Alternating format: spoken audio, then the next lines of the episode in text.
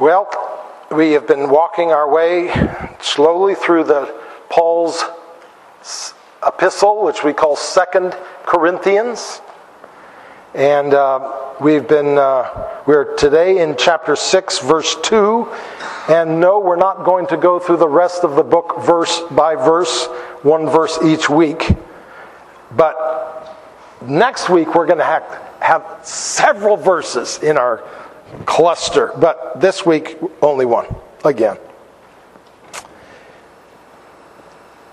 The, uh, the verse that we're going to be reading, 2 Corinthians 6 2, begins with For he, and since uh, reading that by itself, you don't know who the he is, I'm going to read the last part of verse 1 to give us a little context, but we'll be focusing on verse 2. This is God's word. We appeal to you not to receive the grace of God in vain. We talked about that two weeks ago. For he says, In a favorable time I listened to you, and in a day of salvation I have helped you. Behold, now is the favorable time. Behold, now is the day of salvation. In the verses before this verse, Paul has been talking about this great salvation that God has wrought in Christ. In the last verses of 2 Corinthians 5, he says that in Christ, God makes people new. For through Christ, people are reconciled to God because God no longer counts their sins against them, since they were counted against the sinless Jesus instead. And then he implores them on behalf of Christ to be reconciled to God. And then in the first verse of chapter 6, Paul urges the Corinthians, as we read a minute ago, not to receive this amazing grace in vain. And now in verse 2, Paul tells us why this grace of God must not be received in vain, for he says, now is the favorable time, and now is the day of salvation. In order to make his point here, Paul, in verse 2, quotes from the Old Testament book of Isaiah. Now, Isaiah was a prophet who prophesied around 700 years before Christ. More than any other prophet, he foretold a time when God would send a Christ into the world, a Messiah, to save Israel and the other peoples of the world. Isaiah 49, where this quote comes from, is one of the chapters of Isaiah where he talks most plainly about the coming Messiah and this coming day of salvation. And in verse 8 of Isaiah 49, the verse that's quoted here in the beginning of verse 2 of 2 Corinthians, Isaiah is talking about this coming day of salvation and this coming time of God's favor. And so Paul quotes from this verse in Isaiah to express the magnificence of the grace which he is urging them not to receive in vain. For he knows that this verse in Isaiah is referring to an era which began when Christ came. Behold, now, he says, now that Christ has come, it is the favorable time. It is the day of salvation. You see, when Christ came, a new day dawned. A new era began. Even the calendar reflects it, doesn't it? A whole new reality came into being. All those who live after the time of Christ, like us, live in the era of redemption. To those who are perishing in the world, it may seem like everything's going on as before. But because of God's word, we know better. We know that Christ's coming has changed everything. We know that the river of life has flooded and run out into the barren wilderness of human sin and has begun to turn it into a thriving, lush garden of God. We know that man has desperately needed salvation since the fall of Adam.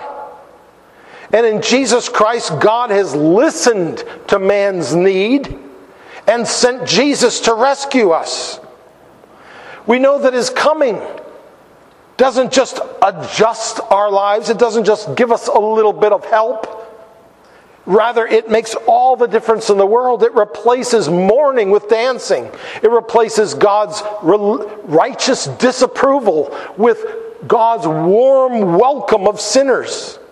It replaces death with everlasting life. It replaces despair and meaninglessness with hope and purpose. The old things have passed away. Behold, new things have come. We, read, we talked about that verse just a few weeks ago because that's at the end of 2 Corinthians 5 as well.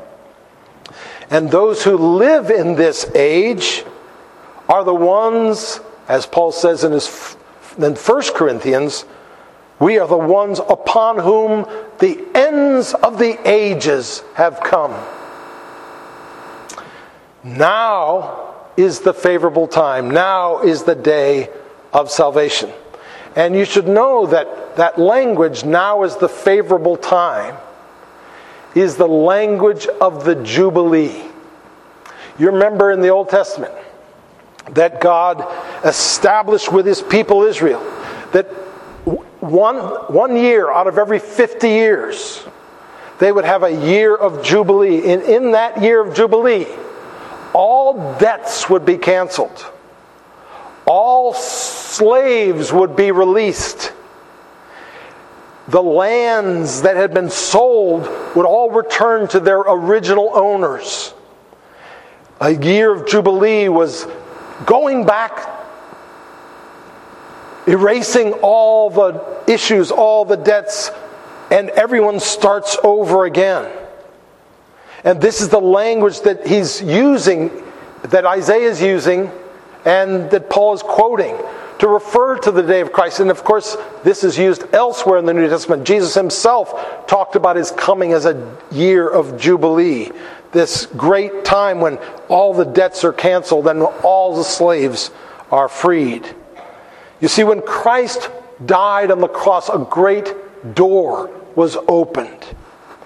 The barrier between God and man was removed. In fact, this symbolized this in the temple, where there were two rooms. And one room was where God lived, the Holy of Holies. And there was a barrier, a very thick curtain that divided the rest of the world from this place where God dwelt. We're told in the Gospel of Matthew in 27 15 that when Jesus died on the cross, the curtain was torn from top to bottom, signifying how God had opened the way to his presence, even for sinners. And multitudes have been streaming through this door ever since. Hebrews 4:16 tells us, "Let us then with confidence. Draw near to the throne of grace. We can go into this presence of God and fellowship with Him that we may receive mercy and find grace to help in time of need. And our confidence in going is not in ourselves, but in the Christ of God, who was the spotless sacrifice for our sins and whose righteousness we are given so that we might become the very children of God. This is too great a salvation for us to miss out on. Such a marvelous salvation that it must not be received in vain. As Paul is trying to get the Corinthians to see, and God through him to get trying to get us to see.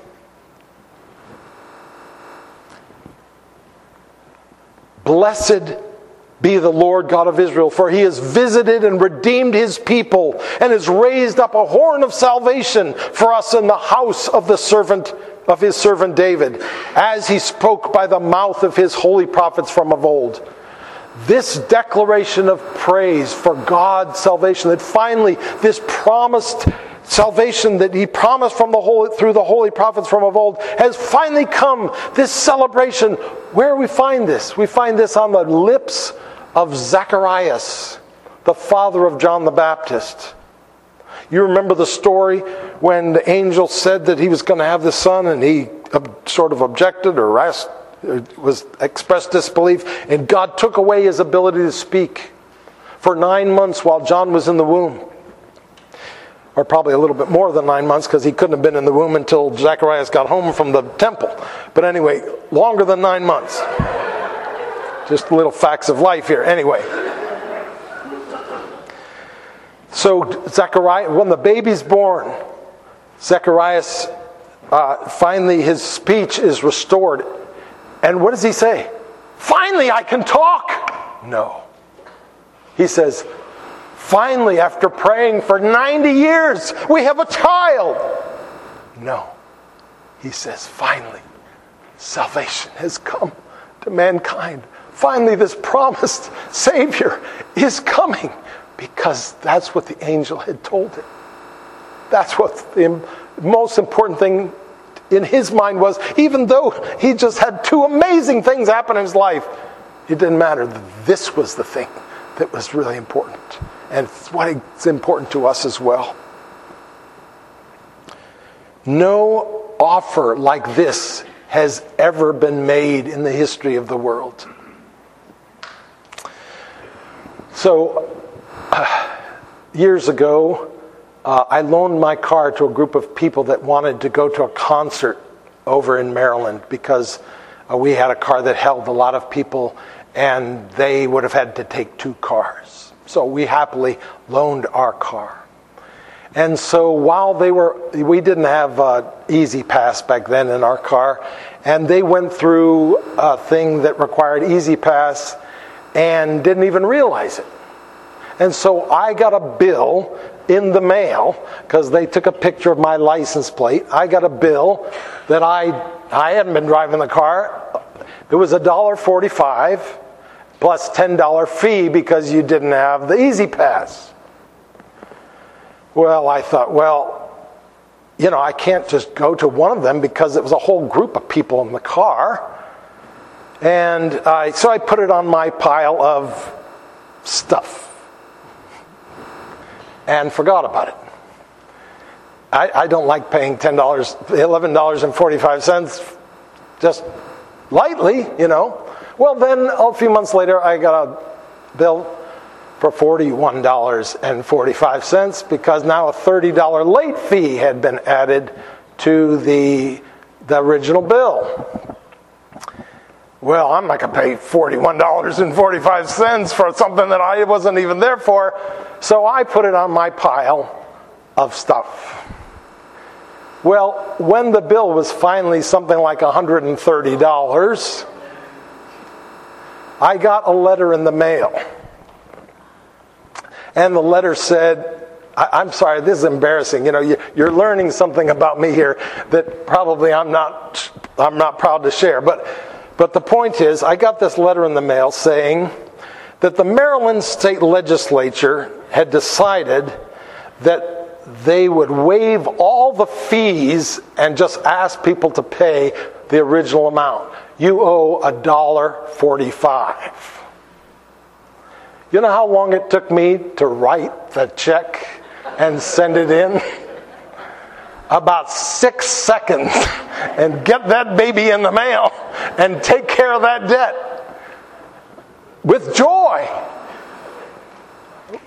That was an amazing offer. But the offer that God has given us in Christ is so much greater. And the stakes are even higher now than they were before Christ. He brings with him far greater opportunity and riches of blessing.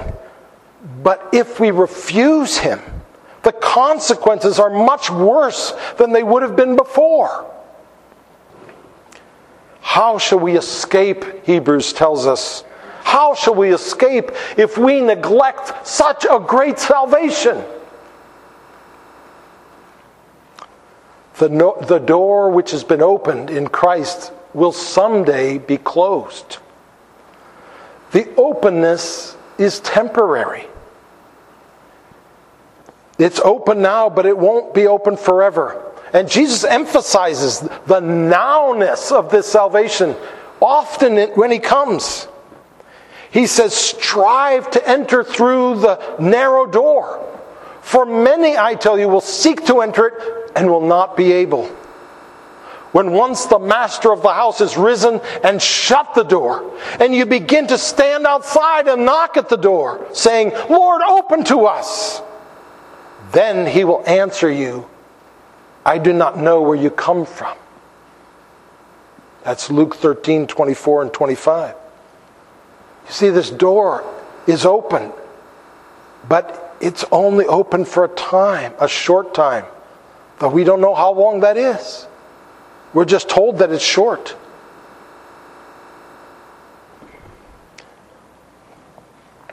In Luke 12, the chapter before that, Jesus described the person who puts his confidence in his earthly accomplishments. He says, I will say to my soul, this person, he quoting this person who puts his confidence in his earthly accomplishments. I will say to my soul, Soul, you have ample goods laid up for many years. Relax, eat, drink, and be merry. But God said to him, You fool. This very night your soul will be required of you. And the things that you have prepared, whose will they be? All that you accomplish, what difference does it make if, you're, if the door is shut in your face?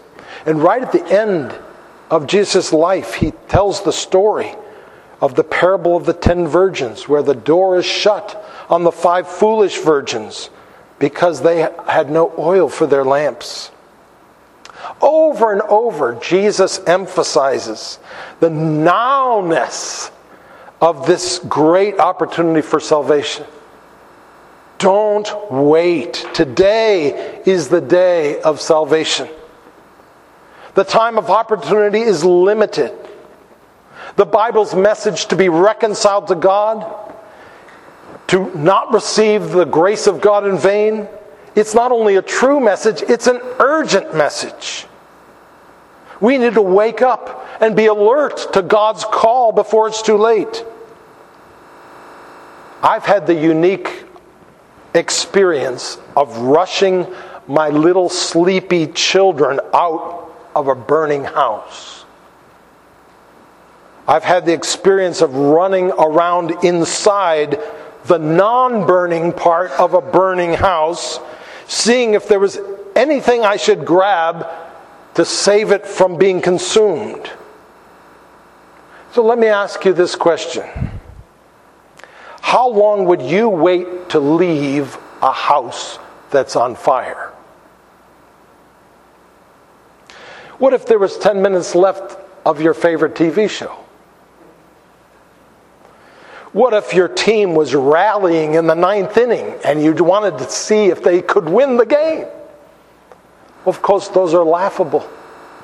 We would never stay behind for those things, and yet that's what people do all the time with the salvation of Christ. When the house is on fire, when your house is on fire, do you know what a blessing it is to have a door that opened up and no obstruction between you and that door. How many people have died for going back in for something that wasn't really important? And that path was closed. One of my favorite stories is the story of the horse and his boy in the Chronicles of Narnia by C.S. Lewis. And those of you who have read that know how Shasta, this little boy, has heard about a plan for the bad guys, the, the army of the Tashbaan, and they are rushing to attack the city of Archenland, the kingdom of Archenland.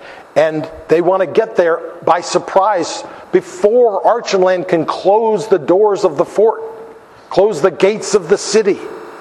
And so Shasta's rushing to get there to tell them to close the gate. Well, let me tell you, ask you this.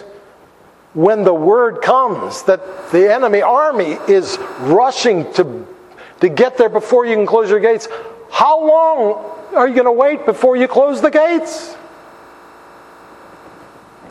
Of course, you're going to close them immediately. You only be a fool to say, no, I'm still got some clover to pick. You know, I still, I'm picking flowers. I just hold it just a minute. I'm coming. You know, that, ridiculous, right?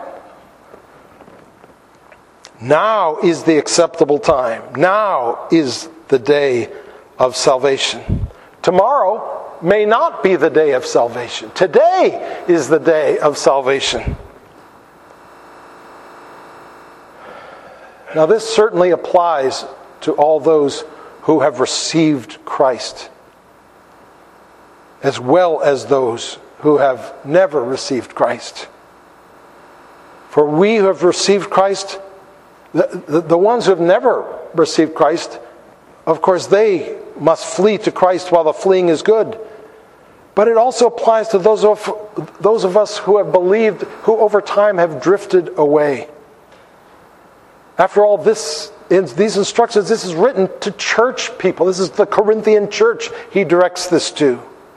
And it's very possible for Christians to drift away from Christ. You know, in Jesus' letters to the seven churches in Revelation 2 and 3, the first church, Ephesus, though they had done many things right that they commend, get commended for, they had lost their first love for Jesus. And the last church of the seven, Laodicea, they had left Jesus outside and he was knocking to come back in. One of the things that the Lord taught his disciples on the last night he spent with them before he went to the cross in John chapter 15 was that they needed to abide in him. They needed to stay connected to him and not let themselves be separated from him. For apart from him, they could do nothing. And yet, this is why did he tell his apostles? I mean, this is, these are the guys that are, should know this stuff already, right? Well, all of us, we're prone to wander. We're prone to wander away from the Lord, and we all need to fight to stay close to the Lord and stay connected to the Lord. I've known seasons in my own life when I didn't abide in the Lord, but drifted from Him. And sadly, there are Christless Christians in desperate need of coming home. Maybe it's you. Maybe you are a Christian but living a Christless life right now. I'm not talking about your doctrine, what you believe. I'm talking about your daily life. Is Christ really the center of your life? Is he really a part of your everyday? Are you crying out to him for his help? Are you relying on him in times of anxiety? Are you listening to him? Are you seeking to grow in him and learn of him? The five foolish virgins, they were in the company of the wise virgins. They had no oil. Their fire had gone out. They were still there. They were they still part of the church. But there's no more fire.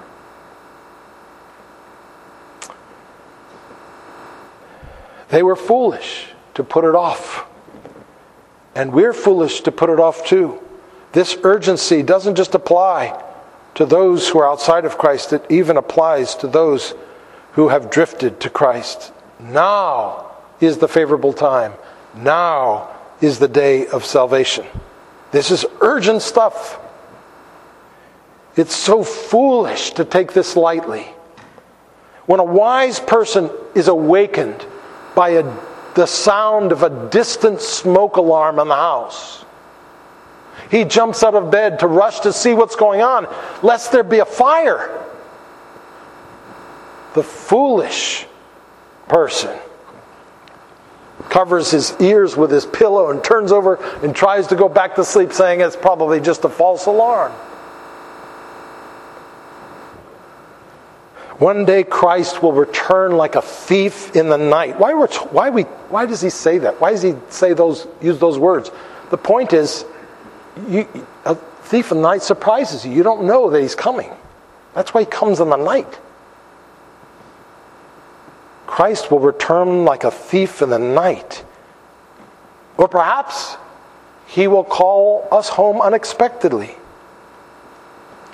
He calls us to live in a constant state of readiness, not allowing unrepentant sin to just hang around in our hearts like it's no big deal, not allowing animosity to dwell in our hearts toward others, not living casual, laid back lives as if there's no danger to be concerned about.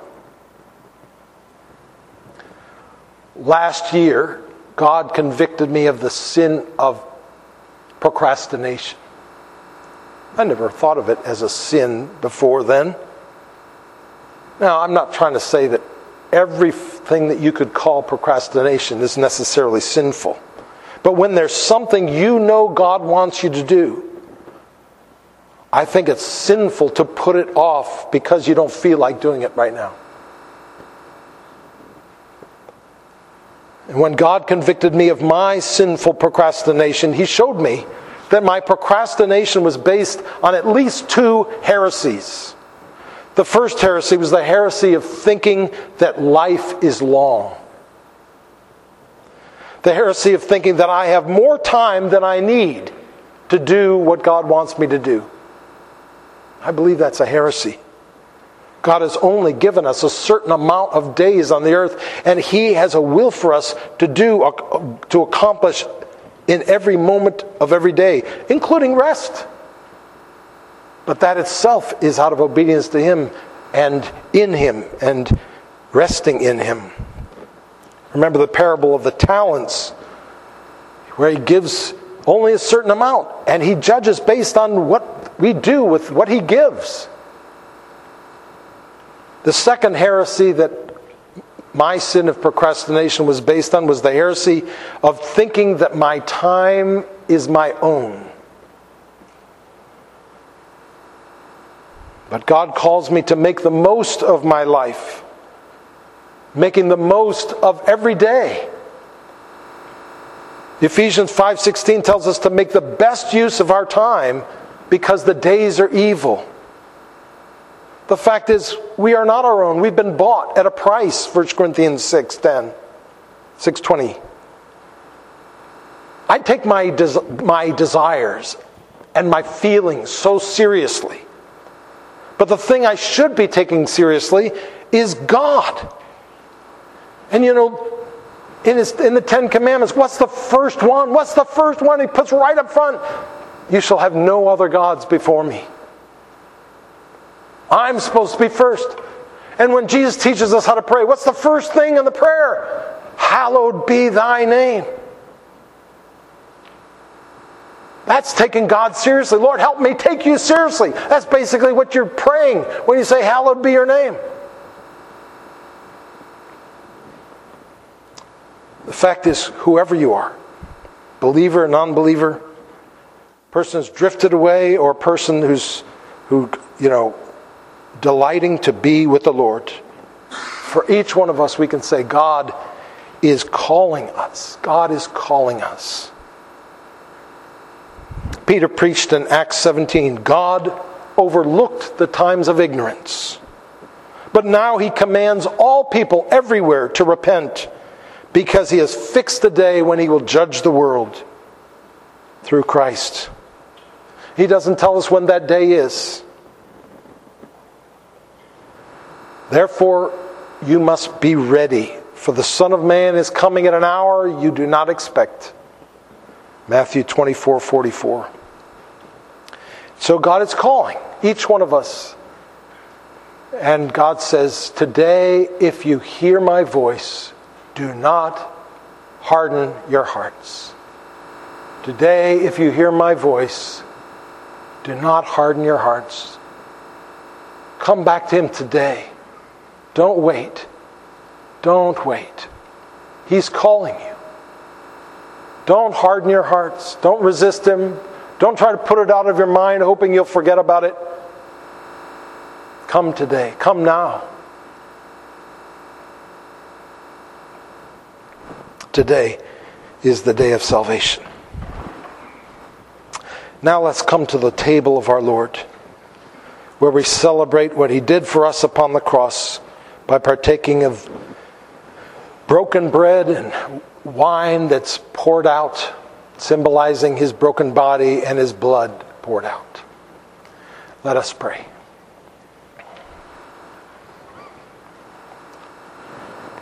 O oh Lord our God, we have been given a great treasure. May it not be stolen away from us. May the devil, O oh Lord, not be given opportunity to take it from us it by being distracted, by being bored, by thinking of other things, by being by worrying about things in our lives. Oh Lord, may we receive your treasure. And may we be jealous to, to enjoy it and benefit from it. For we desperately need it, O Lord.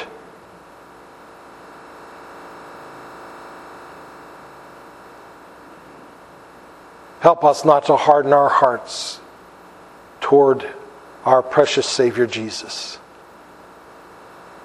We pray in His name. Amen.